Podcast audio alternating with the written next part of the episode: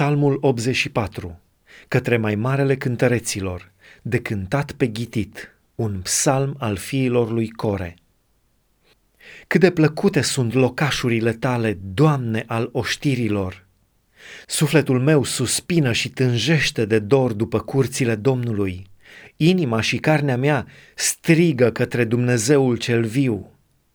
Până și pasărea își găsește o casă acolo și rândunica un cuib unde își pune puii. Ah, altarele tale, Doamne al oștirilor, împăratul meu și Dumnezeul meu! Ferice de cei ce locuiesc în casa ta, căci ei tot mai pot să te laude. Ferice de cei ce își pun tăria în tine, în a căror inimă locuiește încrederea. Când străbat aceștia valea plângerii, o prefac într-un loc plin de izvoare și ploaia timpurie o acoperă cu binecuvântări.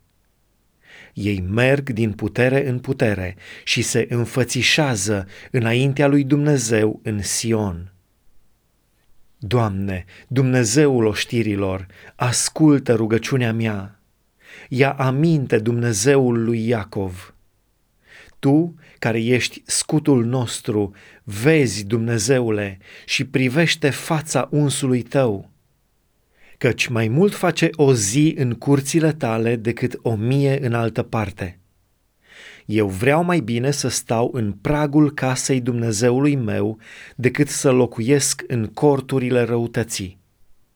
Căci Domnul Dumnezeu este un soare și un scut. Domnul dă îndurare și slavă și nu lipsește de niciun bine pe cei ce duc o viață fără prihană. Doamne al oștirilor, ferice de omul care se încrede în Tine.